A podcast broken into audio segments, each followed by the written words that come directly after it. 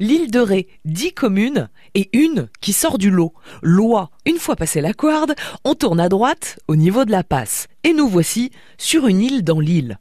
Au bureau touristique de Destination Île de Ré, on rejoint Séverine Draoné. On a la caractéristique de venir à loi par choix. C'est-à-dire qu'on ne passe pas à loi, on vient à loi. C'est presque une démarche initiatique. On traverse les marais salants, on arrive sur la presqu'île.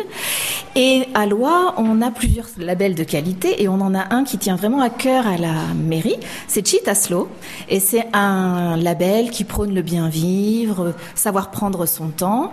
Et on l'illustre plusieurs fois dans l'année. La mairie organise des courses. Donc, ils en organisent une au mois de juin sur les escargots et une deuxième au mois d'août dans la vase. Donc Loi est le spécialiste des courses lentes. voilà, ici on prend notre temps. Citaslo, citaslo, effectivement, pour le reprendre en italien, ça veut dire ça, ça veut dire on flâne, on prend le temps de vivre. Et c'est vrai que quand on arrive ici, tout de suite c'est beaucoup plus calme. Dès qu'on tourne à, droite, ça y est.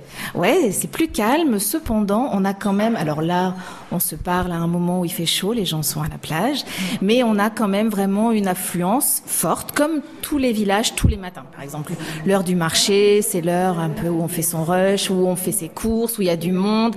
C'est là où nous, on a le plaisir d'accueillir les clients. Euh, voilà, mais, mais c'est vrai qu'on est quand même un petit peu moins... Sursollicité. Ici, les gens savent prendre leur temps. Quand on se croise, on se dit bonjour, on se parle. Mm. Voilà. Euh, donc il y a une vraie vie de village. C'est un cliché, mais c'est vrai. On est d'un côté, il y a la mer, de l'autre, il y a ces marais salants. Euh, pas seulement parce qu'on produit du sel, il y a aussi des huîtres ici. Enfin, il y a plein de choses. C'est très riche en plus. Euh, la, nature est très riche. Oui, on a une nature très riche, une nature très riche parce que on a les activités primaires et que on les encourage énormément. Donc on invite toujours les sauniers, la mairie et, la communauté de communes travaille avec les sauniers pour les aider à rester et à s'installer pour les nouveaux. Donc il y a une vraie euh, identité agricole. Et puis on a aussi une flore, une faune ultra préservée, comme pour tout le territoire de l'île de Ré. Mais on est ici à Loi quand même encore plus fort pour ça, c'est euh, vraiment à préserver. Il y a aussi euh, les artisans, les artistes qui sont bien présents ici à Loire. Oui, exactement. On a la chance d'avoir un village artisanal qui, depuis quelques années, s'étoffe et propose euh, de nombreuses, très nombreuses activités. Le peintre, le maçon, le plombier, la quincaillerie, qui travaillent tout le temps, toute l'année. Et puis on a aussi des artisans d'art, avec par exemple l'atelier de restauration de documents anciens, l'atelier qui est. on va avoir aussi une savonnerie, une miellerie, une chèvrerie, qui sont ouvertes toute l'année et qui eux aussi jouent le jeu du chitaslo, du bien vivre. Enfin, vraiment, on a une vraie vie forte sur ça. Et après, on a toute une série d'artistes.